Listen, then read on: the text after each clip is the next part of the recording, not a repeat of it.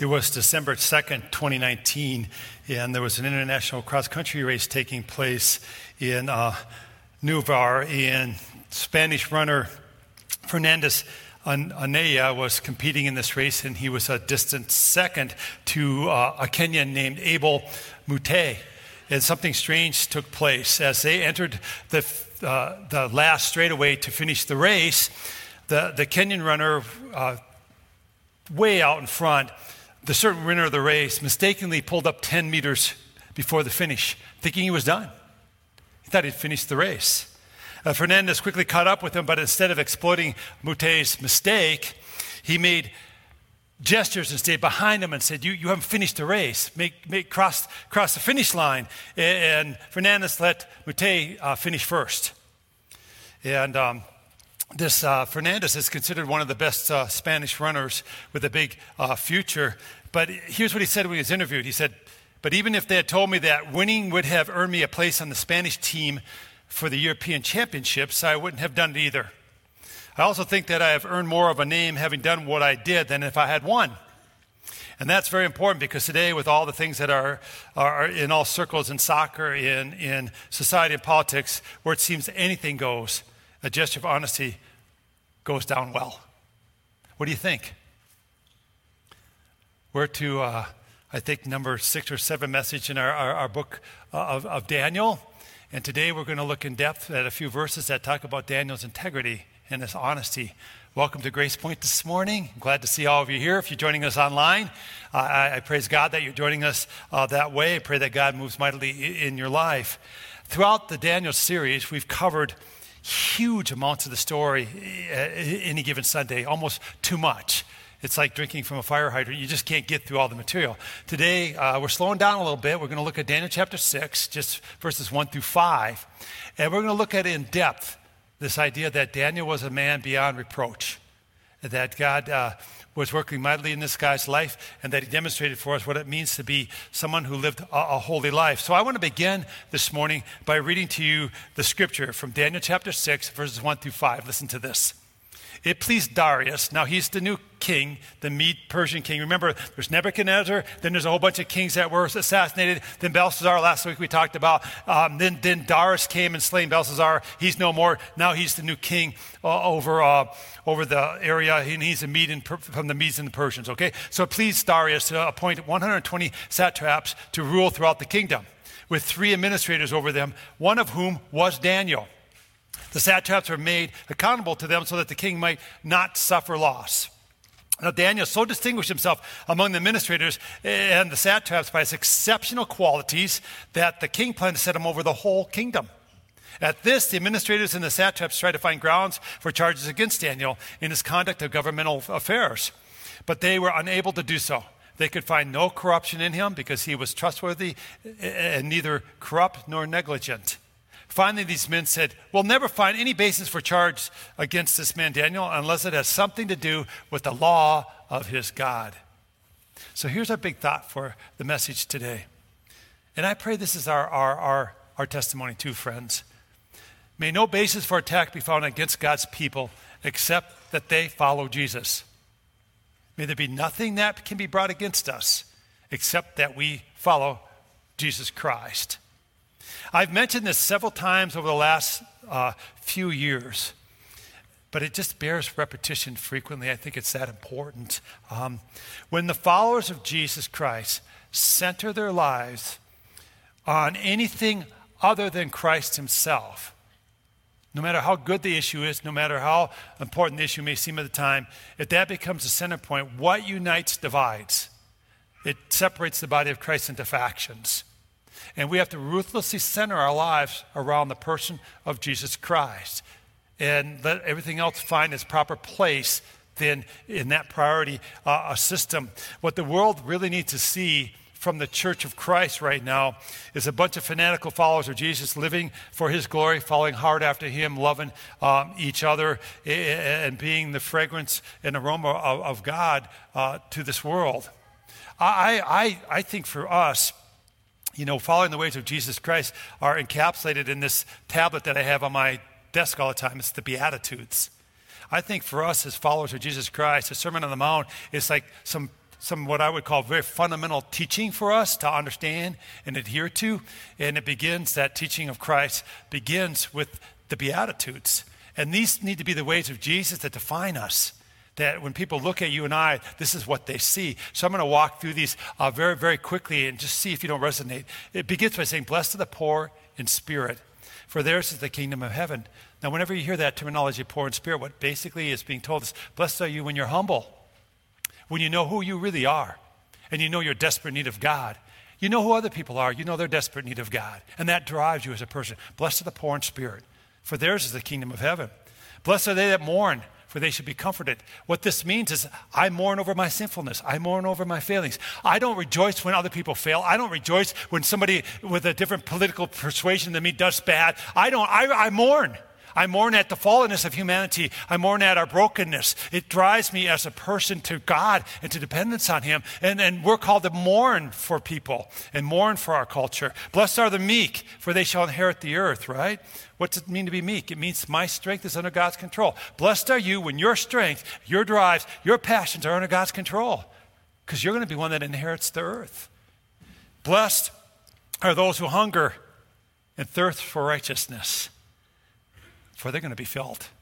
Blessed are the merciful, for they shall obtain mercy.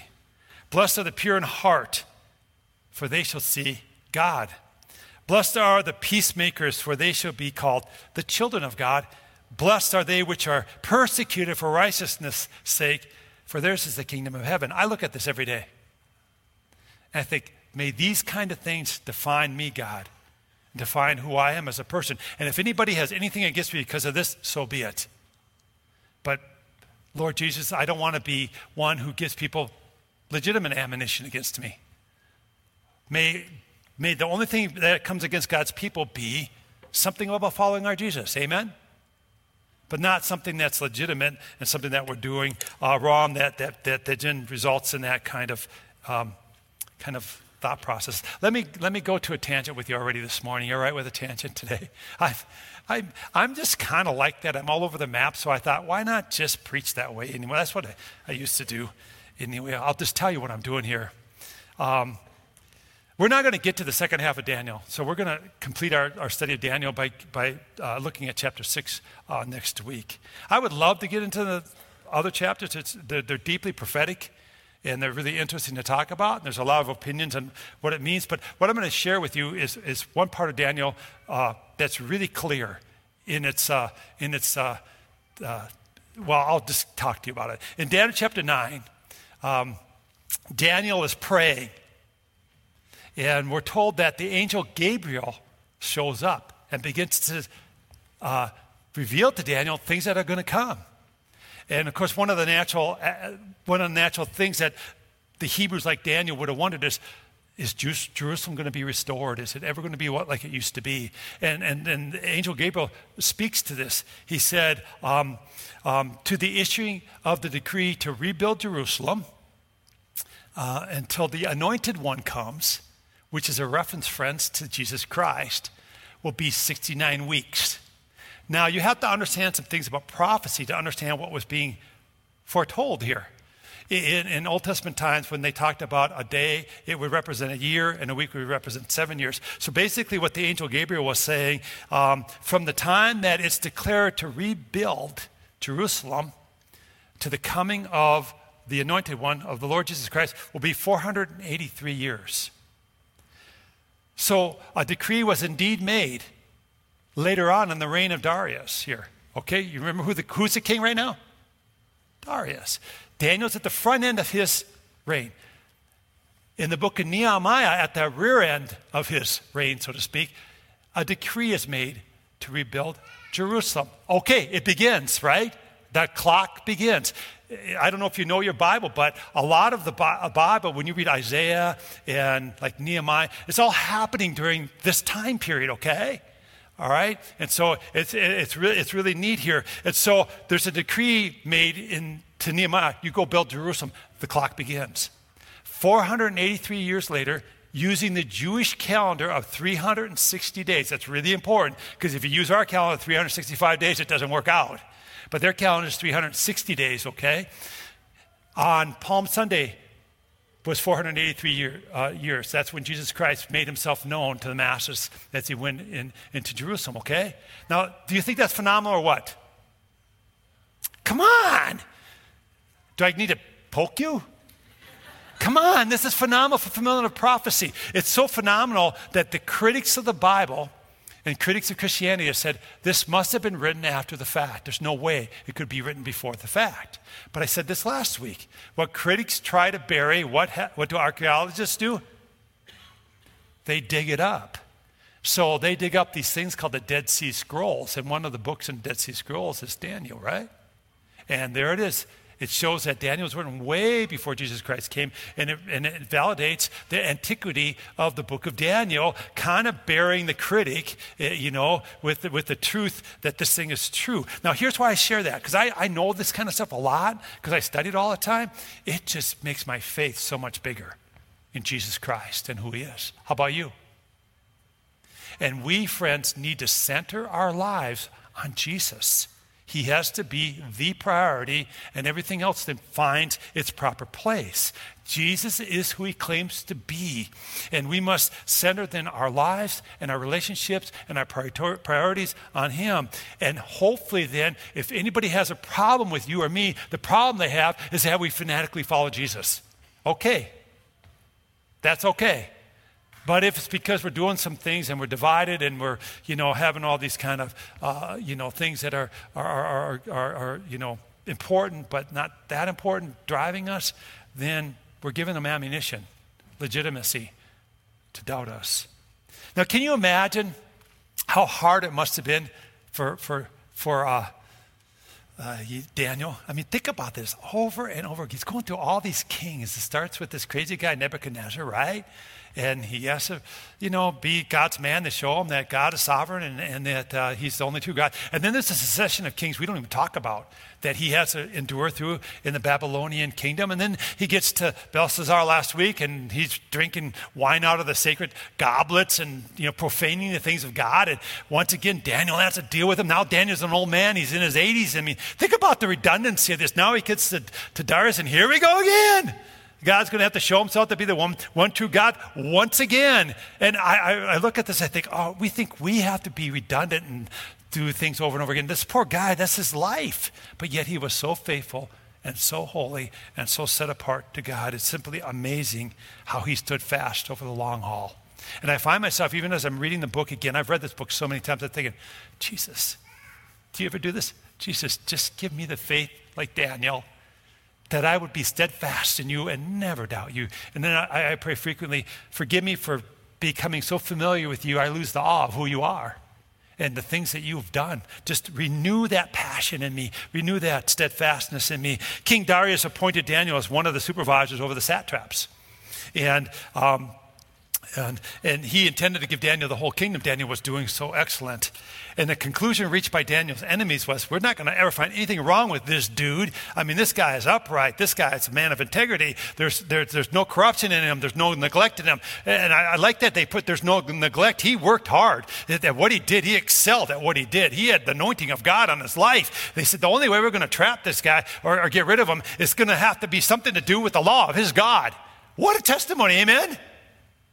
I mean, think about that. We can't find anything wrong with him. So, so it's going to have to be something there that we, we kind of get him on that, that puts an odd between him and the king and his God. That's the only way we're going to trip this guy, guy up, which is what next week is all about. Um, so as a follower of God, Daniel models the holy life. Now, I've mentioned this several times, but when we're looking at the book of Daniel, these first six chapters are just It's just an example of the holiness of Daniel and how he followed hard after God. Now, let me explain what holy means. Holy means that I'm set apart for the purposes and the glory of God. So when we say we want to be people who are holy, what we're saying is, I want to be set apart, God, for your purposes. And what, what I do in my life, I want it to bring glory to your name. Okay, that's what it means to be uh, one who's, who's uh, holy. When you're born in the Lord Jesus Christ, when you give your life to Christ, friends, this work of holiness begins, whether we realize it or not. When you give your life to the Lord Jesus Christ, the Holy Spirit enters into you and the transformation process begins to take place.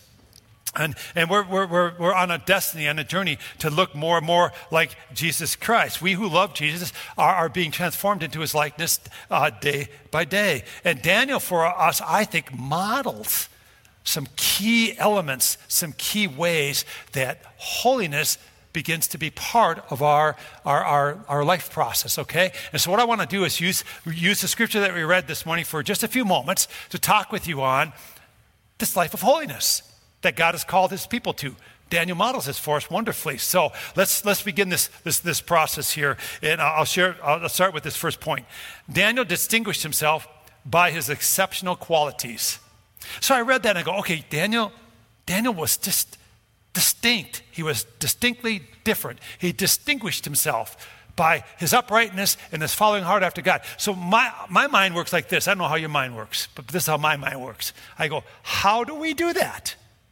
How, how do we, as followers of God, distinguish ourselves by exceptional qualities? Where, what does that look like? And right away I thought, you know what? Colossians chapter three is nothing more than an extended teaching on how to dis- distinguish yourself by exceptional qualities. It, it's, it's all about holy living, Colossians chapter three. So I just kind of went there and I, I, I thought, well, what does it say? How do we do this? How do we actually live it out? You know, because in Daniel, it just says he did it, right? It's kind of like lacking the, the, the well, how, right? And so so I, I went to Colossians three and I, I just pulled out some, some thoughts here. First of all, in, in Colossians three, we're told this: set your heart and your mind on things above. That's that's like the first thing to holy living that's that's revealed to us in Colossians three. Let me read to you um, Colossians three, verses one through two. Listen to what it says. Since then, you have been raised with Christ. Set your hearts on things above, where Christ is, seated at the right hand of God. Set your minds on things above, not on earthly things. So when you're born again in the Lord Jesus Christ, when you give your life to to God by faith in, in Jesus Christ, this process is supposed to begin. This kind of this dual process. On the one hand, we're to put to death all sinfulness in our lives. We're to put to death sexual immorality and impurity and lust and evil desires and greed. And, and so we're, we're to put these things to death. We're to, we're to realize, okay, God's in me. The Holy Spirit's doing a work of transformation. I need to cooperate with that. And I, I want to, God, put some of these things off of my life that used to govern my life. I, I mean, you're putting them to death. And then it, the, the Colossians goes on to say, rid yourself of anger and, and rage and malice and slander and filthy language. And the idea is, if you can do this visually, is like you're taking this old clothing and you're stripping it off. And you're in cooperation with the Holy Spirit. When he, when he says, get rid of this, you say, okay. And then if you can, you pray, grace me to do it. Amen? There's this kind of cooperative understanding uh, of getting rid of this stuff. But then we're supposed to clothe ourselves with something, Colossians says, with compassion and kindness and humility and gentleness and patience. Sounds a lot like what? The Beatitudes.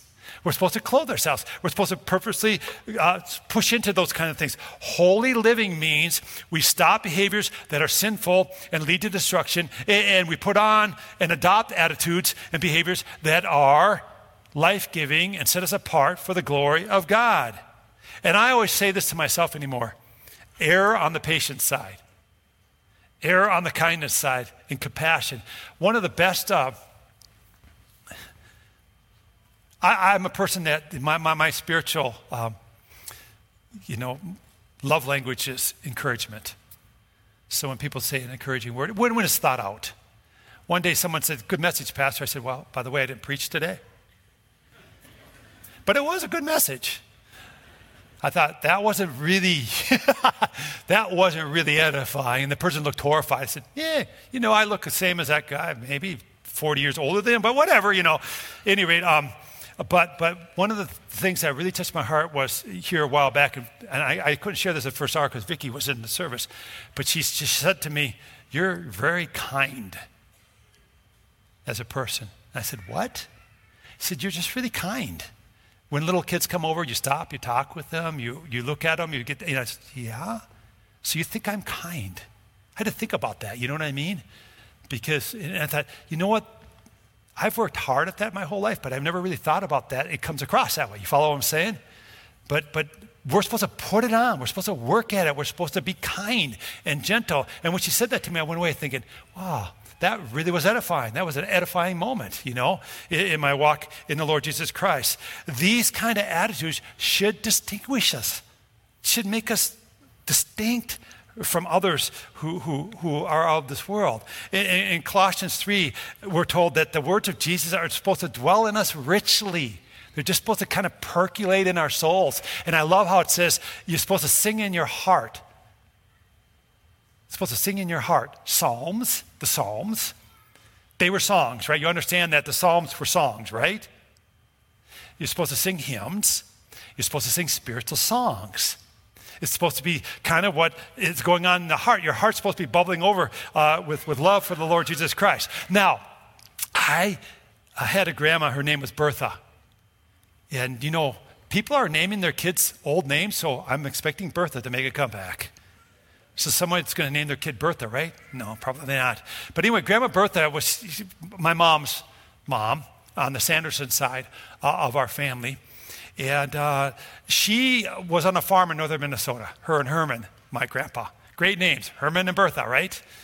And uh, and uh, farming in northern Minnesota is really hard. Uh, I, I, only reason I can understand they took it because the land was free and they came from Norway. And they, it felt like Norway and the land was free. But all they really grew was rocks, amen? That was a joke in the family. We had a good crop of rocks this year. And if you looked up there at their fields, every field had corners, right, with pillars of rocks. That's what you did in your spare time. You picked the rocks. It was really rocky, sandy, kind of cruddy soil. And it was a hard life. They had nine children. And um, my mom would relate some stories to me when I was younger that their butter was pork fat. That's what they used to spread on their toast, stuff like that. Some of you might think, well, that sounds really good. I... I I'm horrified when I hear that. I think cholesterol city, death early, you know what I mean? But um, that's what I think. But at any rate, um, my mom was having one of her rare moments of just actually sharing some things with us. You know, Norwegians don't talk, right? You understand that. So I, I, I never knew a lot about my heritage. I usually learned it from some other relative. But she was saying this about Grandma uh, uh, Sanderson, Grandma Bertha, right? She was saying, she used to do the hardest manual labor you would imagine. She used to scrub for hours our laundry out on the washboard. Do any of you even know what I'm talking about? Some of you older ones know. It was in a barrel, and you'd put the clothes in there, and you would scrub them by hand of all things, right, for like hours. And she said, my mom said this one time to me, uh, uh, as, she, you know, we were having a moment there when she was uh, um, dying from her cancer, um, and we were having this real uh, moment, so I'm going to lose it a little bit, but she said, you know, I just remember your your your grandma, Bertha, she would sing. She would do that laundry, and she would sing, and it was terrible. So off key, but she would sing the hymns of the church that we were going to and just sing them all day long as she went through all this manual labor and this tough life. And, and you know, When I got, when Mom said that to me, it was really, really revealing because I thought, oh, my grandma is a really strong believer. They don't, they don't share that stuff with you, right? If you're Norwegian heritage, some of you know what I'm talking about. But it makes sense. She was so kind and so considerate all the time. Whenever I was around her, she always wanted to know what I'm doing. She never talked about herself. And, she, you know, that this was my grandma. And I think, yes, we're supposed to have this song in our hearts, according to Colossians three, that distinguishes us from the world. We're not, we don't, our moods don't go uh, as the world goes. Our moods are determined by Christ living in us. And no matter what we face, the hardships that we face, a song should come out of our heart. Amen? That will distinguish us from others who don't know Jesus Christ. Um, here's the subpoint B. Whatever you do, work as unto the Lord Jesus. This is another way to distinguish yourself. Uh, whatever you do, work as unto the Lord Jesus. Um, Colossians three, verse twenty-three through twenty-four. Now we're getting down into Colossians a little bit farther. Whatever you do, it says, work at it with all your heart as working for the Lord, not for human masters. Since you know that you will receive an inheritance from the Lord as a reward, it is the Lord Christ you are serving. It is the Lord Christ you are serving. Now, just prior to these verses I read here, Paul tells the slaves, hey, when you're serving your master, serve them when they see you and when they don't see you, because you're doing it as unto the Lord Jesus Christ. Don't just serve them when their eye is on you, but serve them when their eye is not on you, and please the Lord. Now, I grew up participating in every sport imaginable. Anything, anything, I loved it. So I had a lot of teammates in my growing up years. And I noticed kind of a pattern frequently, especially with team sports. And, and football, some of you guys who play football um, would know you would do these up and downs. You'd run and the down, run. They call them burpees now. Some of you know what burpees are, right? And so you'd go run and you down, push it down, right? Until you want, wanted to throw up. That I think that was every football coach's dream, is to get half the team to throw up, you know, and then they're working hard. So I noticed this, this, this kind of pattern. Whenever the coach was watching somebody, they worked their tail off. But when he would turn, what do you think they would do? Take a break. A lot of my teammates would take a break. They just wouldn't work very hard. But when he turned, oh, you know, I thought, oh, you dog, right? Because really think about what what's the purpose of these drills? To prepare you for game, to get you in shape. So if you're just doing it when the coach is watching, you're not going by the spirit of the thing to get you in shape. And you're going to let your teammates down when they need you. That's kind of what I was thinking. Even as a young guy, I kind of figured that out. Maybe I think a little different than other people. But I remember when I first became a Christ follower at thirteen, somehow I learned this scripture right away. Well, I read, right, I read through my Bible as a thirteen-year-old for one thing, and it just changed me. But I remember reading something like this. I think, I do this as unto you, Jesus. I don't do it for men to see me. And that became kind of a life verse for me. I do what I do to please my Lord. I don't do it to be seen by men or recognized by people. I do it to please my Lord, whether eyes are on me or not. Uh, I shared this before, but frequently when I would be interviewed for a new position at three M, and every two years when I worked there for fifteen years, I got a new position. You get promoted or you get a different position. And frequently the interviewer would say to me, what makes you tick? Right? You ever been in some of those interviews? What, what, what, what, what motivates you?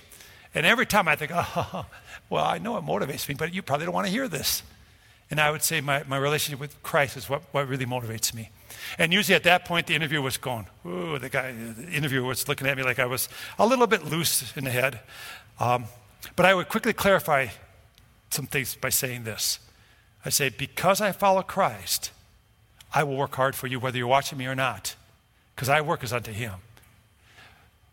Because I follow Christ, I'm not going to do this for recognition. I'm going to do what's right.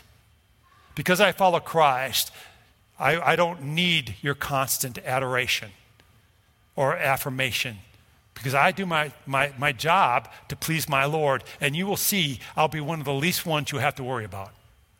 Now you had to live it after saying that, right? But that should be us, characterized. That should distinguish us. We should be distinctly different because we're Christ followers. We work as unto the Lord Jesus Christ. Do you have that perspective?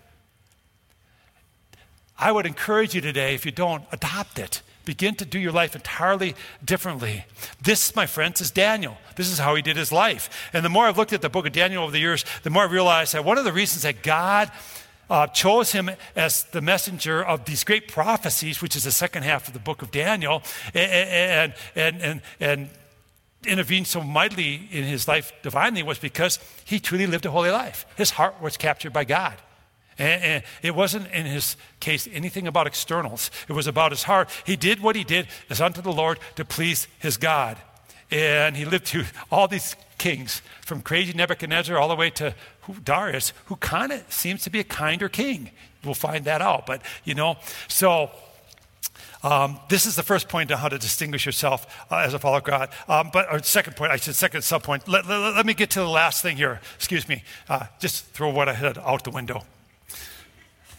Point number C is, have a countenance that is reflective of the Lord Jesus Christ. Have a countenance that's reflective of Jesus Christ. Um, you know, um, I think Daniel, he was winsome, evidently. And I think God determined his mood, not his circumstances. And I think that distinguished him. In our culture today, what I think we need to be as followers of Jesus Christ is, is reflective of Jesus. To a culture that's cynical, that's angry, that's, that's uh, you know, you can name all the things you want to name about it. I hear people saying how bad it's getting all this time, whatever. For you and I, Jesus determines who we are, amen? And we should just have a different kind of countenance, and, and, and that's reflective of Christ. That will just distinguish you like like nothing else will. Um, so let's keep going on. Let's go on uh, how, how to live this holy life. Let's go to uh, big point number two. Daniel, Daniel's conduct was above reproach. Okay, Daniel's conduct was above reproach, we're told. So in other words, uh, and this is subpoint eight, be a person of integrity. We talk about this a lot in Christian circles, that we're, we're called to be people of integrity. But here, here's what I want you to hear today. The challenge is this, and I, I, I begin to think about this. Why, why does integrity, why does it matter? Um, people often judge Jesus Christ on the people who claim to be his followers. Did you hear what I just said? That's why stuff like this matters. So if someone looked at your life, would they see Jesus? Or would they think, oh, if that's what a Christ follower is, I want nothing to do with it. See, we can't just be people who know the right things, say the right things. We have to be people who do the right things and behave the right way too. All of our life needs to align. Um, and, and I think that was Daniel. Paul, Paul understood our dilemma. I mean, if you want to understand the dilemma that we face, you just go to Romans six, seven, and eight. And he talks very bluntly about this dilemma of dealing with our sinful man and how that sometimes uh, wins the day. But Paul also said and also wrote that, that we can live in a way that's beyond uh, reproach. And, and and so let me read a couple of those uh, for you here uh, this morning. In Titus chapter two, verse six to eight, he says this. Similarly, encourage young men to be self-controlled. In everything, set them an example by doing what is good. In your teaching, show integrity, seriousness, and soundness of speech that cannot be condemned, so that those who oppose you may be ashamed because they have nothing bad to say about you. Paul also said this in Second Corinthians chapter six, verse three. We put no stumbling block in anyone's path so that our ministry will not be discredited. Now, I understand that those who oppose Christianity will often falsely accuse us, right? They'll make up stuff. Hey, they're going to do that. What I'm saying here this morning to, to you, beloved in Jesus Christ, is don't give them any ammo, amen? May they say things that are false. Okay, that's what's going to happen. That happens all the time. Are you all right with that? Hey, if you're in Christ, people are going to say things about you. Okay. But don't give them any legitimate ammo so that what they say really has nothing to do with who you really are. And Daniel was a shining example of this. I love this story. It's, his name is Cleveland uh, Stroud. He coached the blue-collar Bulldogs for eighteen years before his basketball team made it to the state championship. Stroud recalls that it was the perfect night when they won. Uh, the kind of night you dream about as a coach and as a player. He was carried around the gym on the shoulders of his triumphant players, and even the parents uh, got in, involved with that. The local paper put his picture on the front page. But that excitement was short-lived. Two months after the championship, during a routine grade check, Stroud discovered that one player was academically ineligible. The player had only played forty-five seconds during the regional qualifying tournament. Stroud says, ah, oh, I got depressed. I didn't know what to do. I, I was discouraged, and I struggled with what to do next. Yet his commitment to integrity led him to the right decision. He said, winning to me is the most important thing you can do as a coach, but your principles have to be higher than your goals. So he reported the error to the league, and the Bulldogs forfeited their championship. Tough moment. The team was lamenting their loss in the locker room. He told them, you got to do, fellas, what's right, what's honest, and what the rules say. People forget the scores of basketball games, but they don't forget what you are made of. Really a really important lesson in our culture, because I think this lesson that he just shared is being forgotten, especially on the national level of, of sports some more. I think we're just forgetting this, that, that, that, that, you know, it's not about winning or losing. It's about who you are, amen? And if you want to be distinguished from this world, followers of Jesus Christ, be a person of great integrity, all right? Now, I'm going to share a story with you And I for sure do not want you to use this against me or use it on me ever. Amen? Are you going to agree to this before I do this, sharing this story? Are you? Okay, I'm going to hold you to that. One Sunday, a pastor preached a sermon on honesty. Okay. Monday morning, he took the bus to get to his office. He paid the fare, and the bus driver gave him back too much change. During the rest of the journey, the pastor was rationalizing how God had provided him with some extra money he needed during the course of the next week. But he could not live with himself in that rationalization. So before he got off the bus, he proceeded to give back the extra money uh, to the driver and said to the driver, "You have made a mistake. You've given me too much change." The driver smiled and said, "There was no mistake. I was at your church yesterday and heard you preach on honesty. So I decided to put you to a test this morning." Yeah, that's terrible. Don't you do that to me ever. Or to each other. Leave the testing up to God. Amen? Can I get amen there? Yeah. Daniel was a person of great integrity. No corruption or neglect could be found in him. A big reason Daniel is reproached is that I think he oversaw his responsibilities as a holy act of obedience to his God. He didn't just fulfill his duties. He fulfilled them with this understanding that what I'm doing is a holy act of obedience to the God that I love so much. So if we want to be people who uh, live a holy life, we got to oversee your area of responsibility as a holy act of obedience to Jesus. I'm just stuck on the thought. I was stuck on this thought for a long time. There was no corruption or ne- nor, or neglect in Daniel. And I, I I don't know about you, but I read that and think, I'm I'm kind of convicted right now. Because this is quite a testimony.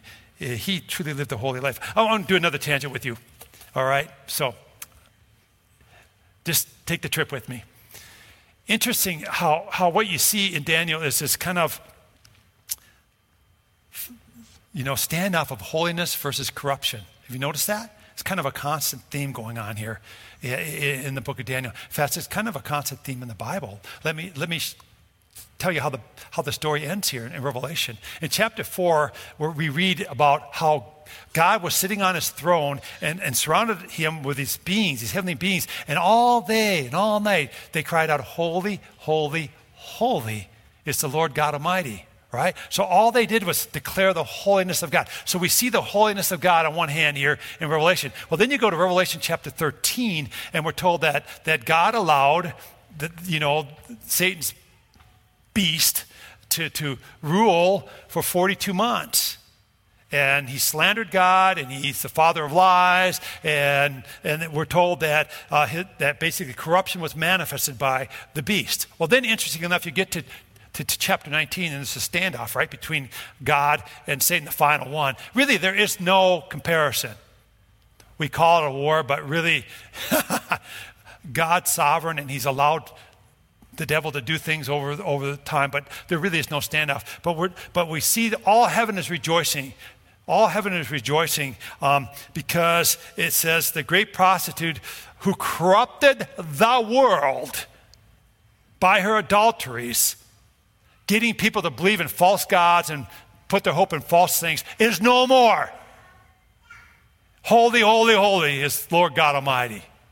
And what we see as a big theme in the Bible is the holiness of God standing off against the corruption of this world. And in the book of Daniel, we see skirmishes of that, right? But in the end of the age, in Revelation, we see it on a global level. And once and for all, God's holiness will prevail. So I want to say this to you. This holiness matters. We're going to have our skirmishes. If some of us live to the return of Jesus Christ, we don't know when he's coming back, right? It's preparing us for that ultimate skirmish, that ultimate battle of, of holiness versus corruption. So in your life, I pray that God graces you to be one where there's no corruption nor neglect, but that you're following God with all your heart, soul, mind, and strength, that you're doing to others as Christ would have you do, that you're diligent in loving God and loving others. Well, let's go to one last point. here in how do we live a holy life. Daniel was trustworthy. Daniel was trustworthy, okay? So let's talk about pa- pra- practicing trustworthiness really quickly here. One, tell the truth. Just tell the truth. Do it with tact. Do it with empathy. Do it with love. Tell the truth. Say what you mean and mean what you say. Now, I've had the privilege as a person over the years to work a lot on the East Coast when I was younger especially. And there's distinct cultural differences from coast to coast. You all know that, right? You go out there, they tell you what they think, and they mean what they say. They don't do it with a lot of tact. And sometimes they're kind of mean about it. I remember once that, that Vicky was with me on a trip out there, and she said, hey, we're lost. Just pull over and ask this guy for directions at the gas station. And I said, this isn't going to end well, hon. I've been out here. No, don't do it. What can he do? And I said, oh, boy, all right. So I pull over, and he just, you know, swore at me and said, do I look like a phone book? Okay, that's what I expected you to say, but my wife had experienced this firsthand. So I got back in the car, and we're still lost. You know what I'm saying? And th- when I get to the Midwest, to us, what I find here is you're all very nice. And we're not very good at um, conflict, so we don't say what we mean frequently. And we'll actually say something we really don't mean. And we just don't do it because we're nice. Say what you mean and mean what you say. Don't be mean about it. Say what you mean, mean what you say. Keep your word. Be reliable. This is one I just threw in there because it bothers me so much. Return things you borrow. I have to share this story. There's a reason. So I had a friend in Pella when I lived in Pella, Iowa. And he borrowed my saw or something. I can't remember the tool for sure. I think it was a skill saw. And I was over at his garage one time. This is like months later, right? And there's my saw on his pegboard with an outline around it. See, he outlined where the thing was supposed to go. Like, you, do you ever have a pegboard? You, the guys would have all their tools outlined. They know where to put away. I said, hey, that's my saw that's on your pegboard with an outline around it. He goes, oh, yeah, that, that, yeah, that's right. Kind of gave it back to me. What? You know what I mean? Would that bother you? Bother me. So if you borrow something, try to return it, you know, unless the person says they don't care. Keep private information private. Don't gossip. Don't gossip. In fact, if it comes to you, stop it. Just say, we're not going to do that. Don't ask your friend to do something wrong to keep your friendship, okay? So these are these are things that will help with trustworthiness. Daniel with trustworthy. I'm going to finish with a challenge.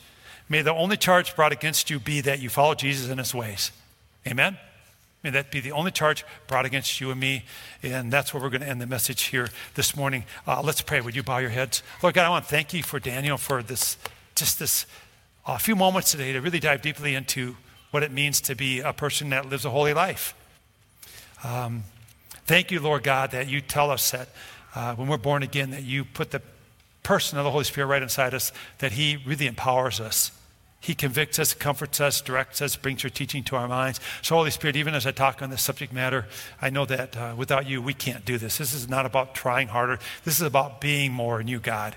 And I just pray that we be filled with the person of the Holy Spirit and in cooperation with his anointing and his, his direction that we would become people who set our lives apart for your glory, God. May we be like Daniel where no, there's no corruption or neglect found in us and there's nothing ever said against us other than following after you, Jesus. And if that be the case, so be the case. Would you bless the people of Grace Point? God, do a, a, a, a work in them that's fresh and passionate. In your name I pray these things and all God's people said,